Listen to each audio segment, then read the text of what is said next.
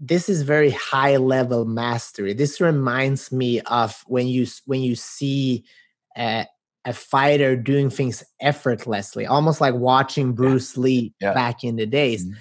And I love it. But how do you convince a person that is an average salesperson that's been taught mm-hmm. how to, you know, this is how you do it. You have to have the sure. script. You have to ask for the uh, the deal. You have to do that. Like, how do you get them to mm-hmm. understand that you're not Dude, losing that's a control? Powerful question. Yeah. It's one, this is one of my favorite questions because it's, it's probably one of the most intelligent questions you can ask a sales coach to find out if they're the real deal.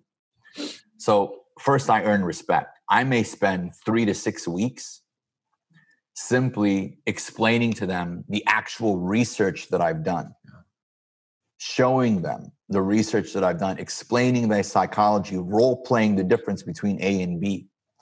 And what I find is when I when I first take the sales agent through my learning process, whether they get it twenty percent or one hundred percent doesn't matter. Anything is good. Then they start to go, damn, that really does make sense.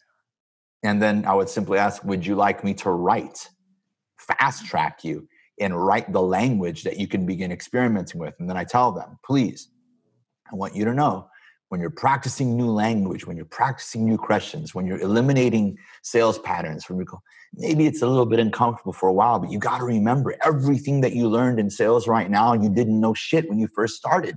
You learned all that too. You started with nothing too. And so if you can just commit with me for about ninety to one hundred twenty days, you're going to go through something called naturalization.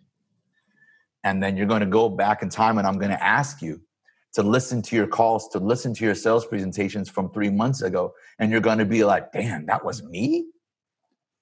I forgot that I used to talk like that. They've established new habits. Now, this doesn't happen with one hundred percent of the sales agents. Some sales agents make ten percent improvements. Some of them commit to it one hundred twenty percent. Some of them fifty percent. Some of them are hybrids. They like the way that they sell, that, you know, it makes them feel cool and so forth. So I tell them, just mix it. Take what works. But I am going to measure everyone's progress, not just the people who are who are opting in.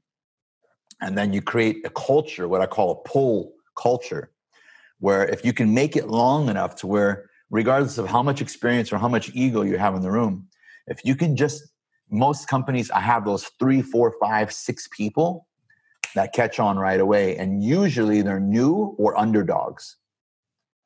And when their numbers start to go up, it raises the bar for everyone.